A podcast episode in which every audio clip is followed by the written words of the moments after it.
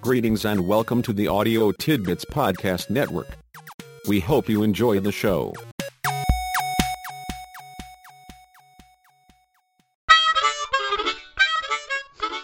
Welcome to the Leadership Shop Podcast. I'm James, your guide and the keeper of leadership tidbits selected just for you. Give this one a try. Leadership and vision. Remember the difference between a boss and a leader. A boss says go. A leader says let's go. E.M.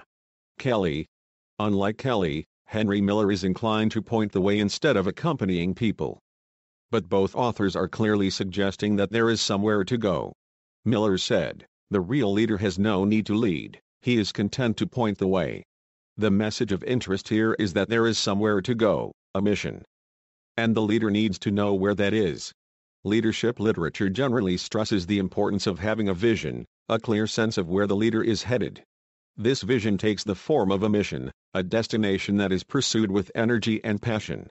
You are here, and are going there. Of course, there is a good place to be, better than here. Leadership, then, implies movement, a shift in the situation or circumstances. Leadership success is reaching the destination, achieving the mission, getting the job done. It's interesting to consider alternative paradigms to explain the phenomenon of leadership and leaders. At a minimum, the current paradigm is directional and future oriented. Leadership moves from here, the present and less desired condition, to there, the more desired future condition. The leader has the knowledge, skills, and ability to cause the movement, the change in conditions. The current paradigm is action and change oriented action leads to change and that change is attributable, in part, to the leader. What if leadership were alternatively understood as a protective phenomenon? Instead of leading people anywhere, leaders simply help people avoid screwing up and prevent failure. First, the would-be leader affiliates with people who are interested in benefits and opportunities similar to those of interest to the would-be leader. You can call this the what's in it for me, WIIFM, principle. It may be more money, freedom, winning the Super Bowl, safer streets, greener grass, happy children, or whatever works for a particular group of people.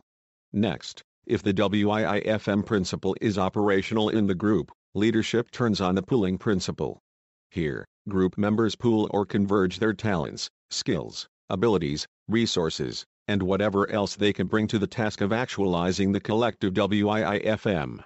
To maximize the shared benefit of the pooling principle, one or more group members are usually designated to manage the in-out principle.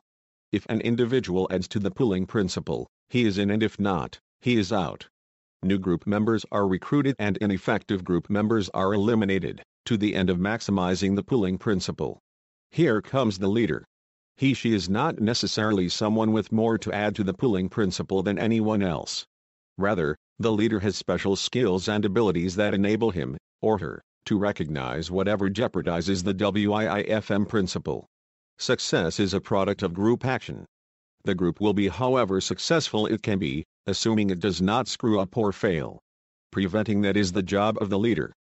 And as you know, some people are very good at protecting others from their own inattention or incompetence. Is this a good alternative leadership paradigm? It may or may not be. The cool thing is that it shows that an alternative paradigm is possible. If one is possible, more are likely at hand.